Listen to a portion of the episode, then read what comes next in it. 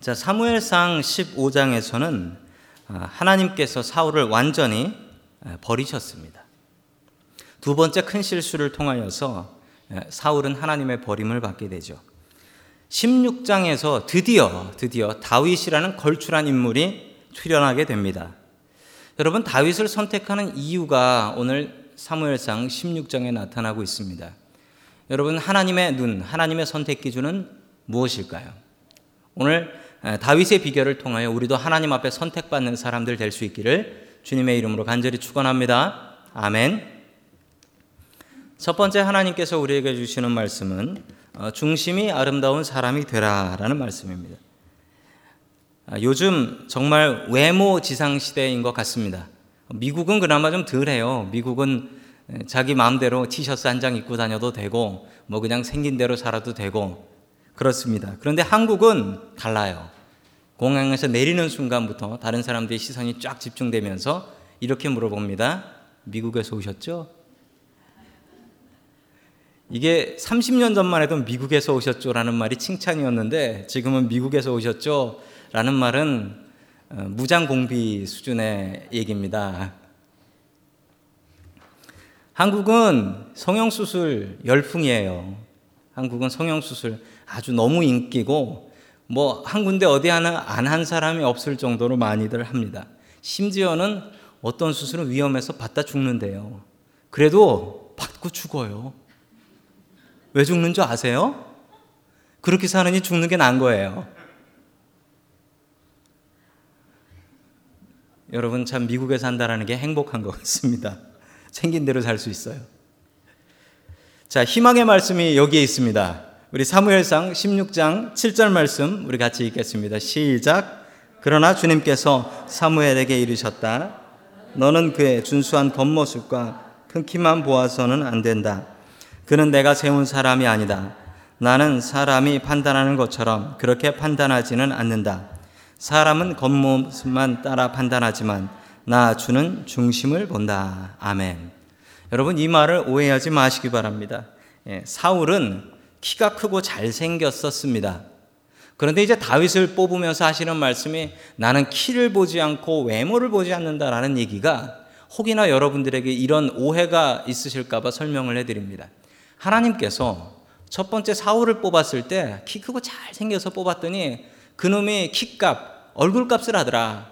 그러니까 요번에는 다른 놈이다. 키 작고 못난 놈이다. 이게 아니라는 겁니다. 여러분 하나님께서 하나님께서 그렇게 될 줄 모르셨겠습니까? 다 알죠. 여러분 하나님은 외모를 보시는 분이 아니십니다. 그런데 외모로 차별하시지도 않으시는 분입니다. 여러분 잘생겼다고 우대해 주는 것도 없고 아, 못생겼다고 무시당하는 일도 없다라는 겁니다. 하나님께서는 무엇을 보신다? 중심을 보신다. 중심을 보신다. 요즘 한국에서는 이게 말도 바뀌어 버렸어요. 말의 뜻이. 여러분 착하다. 착하다가 무슨 말입니까? 아, 그 사람이 참 착하다라는 거죠. 참 얼굴이 참 착하게 생겼네. 이게 제 어릴 적만 해도 제가 많이 들었던 얘기입니다. 얼굴이 착하게 생겼네. 뭐별 해줄 칭찬이 없으면 착하게 생겼다라고 하잖아요. 저 그 얘기 참 많이 들었는데 요즘 그런 얘기 못 들어요. 착하다가 이쁘다로 바뀌었어요. 예. 참 몸매가 착하네. 몸매가 이쁘네라는 말이지 몸매가 어떻게 착해요. 참 좋은 시절 다 갔어요. 자, 이제 더 이상 착하게 생긴 게 아니에요. 여러분 참 착하게 생기셨네요. 이게 요즘 최고의 칭찬이잖아요. 옛날엔 안 그랬는데요. 외모는 자기 마음대로 안 됩니다. 여러분 키가 마음대로 되면 제가 익히겠습니까? 예, 얼굴이 마음대로 되면 제가 이 얼굴로 살겠습니까? 물론 성형하면 되죠. 그런데 성형한 건 진짜가 아닙니다. 진짜가 아니라는 게 어디서 티가 나냐면 애를 낳아보면 티가 납니다. 왜 얘가 이렇게 생겼지? 중심은 그러나 자기 것이기 때문에 물려집니다. 내 마음, 내 신앙, 이거는 자식들한테 물려줘요. 이건 내 거거든요. 이건 내 거거든요. 외모는 중요합니다. 그런데 외모보다 훨씬 중요한 게 있습니다. 중심이 훨씬 더 중요합니다. 하나님께서 무엇을 보십니까? 외모 안 보세요. 왜 안 보시는 줄 아세요? 이 외모를 이렇게 만드신 분이 하나님이세요. 그러므로 하나님께서 그 외모는 안 보십니다. 하나님께서 보시는 건 우리가 가꿀 수 있고 우리가 바꿀 수 있는 우리 믿음, 우리의 마음, 우리의 성품 이것을 보십니다. 이건 하나님께서 만드신 게 아니고 우리가 가꾸는 것이거든요. 하나님께서는 외모를 보지 않으십니다. 우리의 중심 아름답게 갖고 나아가서 주님 앞에 칭찬받고 선택받을 수 있는 저와 여러분 될 수 있기를 주님의 이름으로 간절히 축원합니다. 아멘. 두 번째 하나님께서 우리에게 주시는 말씀은 하나님은 우리를 기다리게 하신다라는 말씀입니다. 하나님께서 다른 왕을 세우라고 명령하셨을 때 사무엘은 이 이야기를 듣고 두려워서 떨었습니다. 자, 그 모습이 2절에 나타나 있습니다. 우리 2절 같이 보겠습니다. 시작. 사무엘이 여쭈었다. 내가 어떻게 길을 떠날 수 있겠습니까? 사울이 이 소식을 들으면 나를 죽일 것입니다. 주님께서 대답하셨다. 너는 암송아지를 한 마리 끌고 가서 주님께 희생 제물을 바치러 왔다고 말하여라. 아멘. 하나님께서 자상하게 변명거리까지 예, 거짓말하지 않아도 되는 변명거리까지 만들어 주셨습니다. 사무엘은 사울이 무서웠습니다. 왜 무서웠냐고요? 사울은 든든한 왕이었으니까. 사울은 너무나 든든한 왕이었기 때문에 왕권이 너무 대단하고 백성들이 지지하고 있었던 왕이었기 때문에 사울이 무서웠던 겁니다. 사울 대신에 왕을 세우라고. 여러분, 왕이 죽어야지 왕을 세울 거 아니에요. 왕은 죽어야지 세우는 건데, 왕이 멀쩡하게 살아있는데, 이때 사울의 나이 50대였습니다. 멀쩡하게 살아있는데, 이 다른 왕을 세우라는 것은 도대체 하나님께서 이 일을 어찌하려 하시는 건가? 그리고 나는 그렇게 했다가 저 무서운 사울왕한테 어떻게 되는 건가? 두려워서 떨었습니다. 자, 계속해서 4절 말씀 같이 보겠습니다. 시작.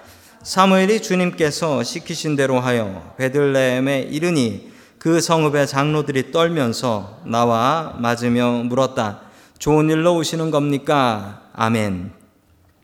베들레헴에 베들레헴에 장로들이 덜덜덜덜 떨면서 나왔다. 여러분 베들레헴이라는 곳 우리가 잘 알고 있죠? 베들레헴은 무엇으로 유명한 곳이죠? 예수님께서 탄생하신 곳. 그 예수님의 닉네임이 무엇이었죠? 다윗의 자손 예수여. 예. 베들레헴이 겹치네요. 베들레헴은 떡집이라는 뜻입니다. 떡집. 자, 베들레헴의 장로들이 덜덜덜덜 떨면서 성문 앞으로 나와서 사무엘을 맞았습니다. 그리고 무슨 인사가 이런 인사가 다 있습니까? 보통 인사 한국 인사하면 밥 먹었습니까? 이런 얘기부터 물어볼 텐데 이 이스라엘 인사는 샬롬 아닙니까? 평안하십니까? 이걸 물어봐야 되는데 대뜸 인사라는 게 뭡니까? 좋은 일로 오시는 겁니까? 이게 좀 심상치 않다라는 게 느껴지시죠? 여러분 지금 덜덜 떠는 이유가 사무엘이 무서워서 떠는 게 아닙니다. 사울이 무서워서 떠는 겁니다. 왜 사울이 무서운데 장로들이 떨고 있냐면요. 여러분 다 알고 있습니다. 우리 성경 앞에 나오는 얘기에. 사무엘이 사울한테 큰 소리 지르고 내가 너를 다, 다, 다시는 보지 않겠다라고 소리를 지르고 당신은 버림받아서 이제 왕이 아니다. 이러고서 갈라선 걸 백성들이 다 알고 있어요. 이 사울하고 적이 되어서 끝내 죽을 때까지 둘이 얼굴 안 봤다라고 얘기해요. 그런데 사무엘이 나타났어요. 자기 성에 나타났어요. 이 사실을 사울이 알게만 해도 군대 들고 와서 이 베들렘 싹 다 멸망시켜 버릴 만한 그런 일입니다. 그러니까 덜덜덜 떨면서 나와서 뜬금없이 제대로 인사도 안 하고 좋은 일로 오시는 겁니까? 라고 물어봅니다. 자, 왕을 세우러 왔지만 좋은 일로 왔습니다. 하나님께 제사 지내러 왔습니다. 라고 이야기를 하게 되죠. 자, 그리고 왕을 세우기 위해서 찾아간 이세의 집에 아들 일곱이 나왔습니다. 일곱이 나왔는데 하나님께서 그 일곱 중에 한 명도 저 중에 왕 없다 라고 말씀하셨습니다. 그러자, 그러자 더 없습니까? 하니까 아버지가 얘기했습니다. 여덟째가 있긴 한데 걔는 애라서. 아니, 아무리 애라도 그렇지요. 자기 일곱째까지 갔는데 아니라고 그러면 잠깐 여덟째가 있습니다. 라고 얘기해야 되는 거 아닙니까? 아무리 애라도. 어, 이 중에 없다면, 어, 마지막 막내 그놈. 그런데 아버지가 걔는 얘기도 안 했어요. 걔는 여덟째는 있다고도 얘기 안 했어요. 더 없습니까? 하니까 있기는 한데. 그러면서 막내를 데려온 거죠. 여러분 다윗이 집에서 어떤 대접 받았는지 여러분 이제 짐작이 좀 되시죠? 다윗은 집에서 그런 대접 받고 살았습니다. 군대에서 열외. 자, 그래서 사무엘을 통하여 안수받고 이제 왕이 된다라고 합니다. 그런데 이게 아주 뜬금없습니다. 왕이 시퍼렇게 50대에 살아있는데 안수를 받았어요. 이 꼬마는 앞으로 어떻게 될까요? 여러분, 이 꼬마의, 이 꼬마 다윗의 도망자 생활이 자그마치 15년. 15년. 사울의 적이 돼요. 여러분 그 뒤에 이야기를 보면 사울이 정신병에 걸려가지고 막 해롱해롱 하고 다니니까 이 악기를 연주해서 악기를 연주해서 마음을 평안하게 해주는 사람이라고 누굴 데려오냐면 하필이면 다윗을 데려와요. 아니 왕궁에 취직하면 좋은 거죠. 그런데 다윗이 그 안수 받은 걸 아는데 그 사울 옆에서 사울이 악령이 가득할 땐 그걸 못 참아서 창을 던져버렸다고요. 여러분 다윗이 15년 기다린 세월은 정말 눈물의 세월이었습니다. 사울 옆에서 창 날라오는 거 피해가면서 지낸 15년의 세월이었습니다. 여러분 우리의 기도 얼마 만에 응답될까요? 우리 성경 공부하면서 어, 얼마나 오랜만에 얼마나 오랫동안 응답된 기도 이야기하자고 했더니 어떤 분은 20년 기도에서 응답됐습니다. 이런 얘기하신 분도 계셨어요. 여러분 다윗은 그 고통스러운 15년을 견디며 그 15년 동안 하나님 의지하는 걸 배웠습니다. 여러분 우리가 오늘도 기도할 것입니다. 여러분 그 기도가 응답이 된다고 해도 하나님께서 그래 응답해 주마라고 말씀하셨을 때 우리가 얼마를 기다려야 될까요? 만약 15년을 다윗이 기다리지 않았다면 여러분 15년 동안 다윗이 하나님 의지하는 법을 배우지 않았다면 그는 어떤 왕이 되었을까요? 여러분 기도하면 그 기도가 응답된 줄로 믿으십시오. 믿으세요. 그리고 그 응답 붙잡고서 하나님 앞에 매달리셔야 됩니다. 다윗은 그랬고 15년 기다려서 왕이 될 수 있었습니다. 하나님의 아름다운 사랑을 받는 왕. 여러분 다윗처럼 다윗처럼 기도의 응답이 당장 이루어지지 않는다 할지라도 하나님 의지하며 기다릴 수 있는 저와 여러분 될 수 있기를 주님의 이름으로 간절히 축원합니다. 아멘. 마지막 세 번째 하나님께서 우리에게 주시는 말씀은 하나님과 사람과 대화하라라는 말씀입니다. 하나님과 사람과 대화하라. 하나님과 대화하는 것은 기도죠. 사람과 대화하는 것은 뭐 말 그대로 대화입니다. 자, 우리 14절 말씀 같이 봅니다. 시작. 사울에게서는 주님의 영이 떠났고 그 대신 주님께서 보내신 악한 영이 사울을 괴롭혔다. 아멘. 여러분 다윗에게 15년이라는 시간은 괴로움을 견디면서 왕이 되기를 준비하며 하나님을 의지하는 기간이었습니다. 여러분 그 15년의 시간이라는 것이 사울에게도 주어졌어요.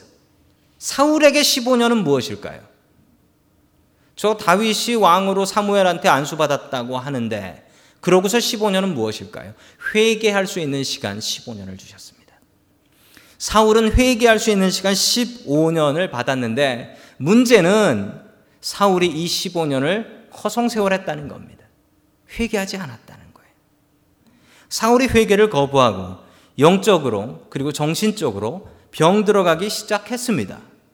성경은 이야기합니다. 주님께서 보내신 악령이 사울을 괴롭게 해서 가끔 미쳐서 발작을 하더라라는 겁니다. 여러분 왕의 자리가 얼마나 괴로운 자리입니까? 왕이 좋은 것 같죠? 여러분 얼마 전에 그 왕 나오는 영화를 하나 보니까 기미상궁이라고 아세요? 기미상궁? 상궁 중에 기미가 많은 상궁을 기미상궁이라 그러지 않아요. 사극을 많이 보신 분들은 아실 거예요. 김이 제일 많은 여자가 상궁을 해라. 이게 아니고요. 어이 상궁감이 계신가? 자, 기미상궁은 왕이 먹기 전에 이 맛을 보는 사람이 기미상궁이죠. 은수저 같고.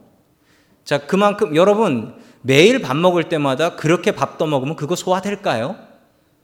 기미상궁이 싹 피해 먹은 밥 요쪽 부분에 독이 있을 거야. 그럼 어쩔 거예요? 왕이라는 자리가 스트레스로 가득한 자리였습니다. 왕위를 유지하는 것도 괴로웠고, 그리고 언제 이 왕위를 뺏길지도 모르고, 게다가 당시 왕은 나가서 전쟁하는 군인이었단 말이에요. 전쟁터에서 수 없는 사람들을 죽였습니다. 여러분, 전쟁터 가서 사람 죽이고 온 군인들 어때요? 외상 후 스트레스 장애라고 라고 하죠. 엄청난 충격을 받아서 정상 생활을 못하는 거예요. 사울에게 그런 현상이 오기 시작했습니다. 성경은 이야기합니다. 하나님께서 악한 영을 사울에게 보내주셨다. 이게 말이 될까요? 예, 말이 됩니다. 하나님께서는 악한 영을 보내셔서 사울의 사울이 괴롭게 하셨고 그리고 사울의 괴로움을 통하여 사울이 하나님을 붙잡기를 원하셨습니다. 하나님을 붙잡기를 원하셨어요. 그래서 하나님께서 우리에게 고통을 주시는 거예요. 여러분 욥기에 봐도 나오잖아요. 하나님께서 사탄 보고 너 가서 욥을 시험해도 좋다라고 허락해 주시는 분이 하나님이세요. 분명히 하나님께서는 고난이 필요할 때 우리에게 고난을 주시는 분이십니다. 여러분 하나님께서 고통을 주시는 이유는 예의 미운 놈 한번 당해봐라 이게 아니죠. 여러분 하나님께서 고통 주시는 이유는 너 나랑 말 좀 하자예요. 너 나랑 말 좀 하자. 너 왜 귀 막고 있냐? 너 나랑 말 좀 하자. 너 왜 너 항상 너 바쁜 대로 살고 네 마음대로 사냐?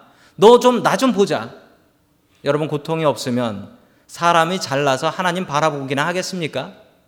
내가 잘하니까 하나님께서 복 주시겠거니 착각하고 사는 게 우리 인간들 아니겠습니까? 그 단절이 너무나 괴로웠습니다. 여러분 그러나 사울은 하나님과 담쌓았습니다. 하나님과 대화하려 하지 않았습니다.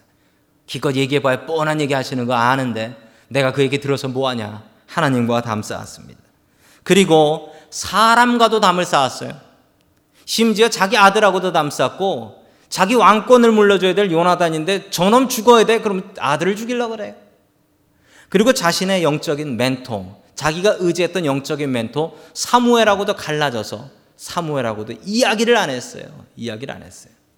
언제라도 부르면 얘기할 수 있는데 그놈의 영감 불러봐야 또 나 싫은 소리만 하는 거. 그 내 불러서 뭐해? 안 들어. 대화가 막혔습니다. 그러자 사울이 미쳤습니다. 여러분 우리도 마찬가지입니다. 우리에게 있는 고통을 가지고 주님 앞에 나오지 않는다면 우리가 기도하지 않는다면 사울과 무엇이 다르겠습니까? 여러분 우리는 대화해야 됩니다. 여러분 고통스럽고 힘들면 사람 만나서 이야기하고 싶잖아요. 그런 마음 어디 가서 내 속풀이 좀 하고 싶잖아요. 여러분 그걸 왜 하나님께 안 하시는 거예요? 오히려 그 고통 주신 분은 하나님이시고 그 고통 풀어 주실 분도 하나님이신데 왜 엉뚱한 사람 붙잡고 한풀이를 하냔 말입니까? 사울은 하나님과 막혔고 사람과 막혔습니다. 그러면서 서서히 미쳐가기 시작했습니다. 여러분을 미치게 하는 일들은 무엇인가요? 하나님께서 보내주신 것은 아닐까요? 더 하나님을 찾게 하려고, 더 하나님을 의지하게 하려고 주시는 고통은 아닐까요? 여러분, 똑같은 고통을 당했습니다. 다윗은 하나님을 의지했습니다. 똑같은 고통을 당했습니다. 사울은 하나님을 의지하지 않았습니다. 결과는 너무나 달랐습니다. 그 15년 제대로 보낸 사람은 왕이 되었고 그 15년 엉망으로 보낸 사람은 끝내 전쟁터에서 목이 베어 죽게 됩니다. 여러분 하나님께 마음을 열고 대화하시고 또 우리 교우들끼리 마음을 열고 대화할 수 있는 저와 여러분 될 수 있기를 주님의 이름으로 간절히 축원합니다. 아멘.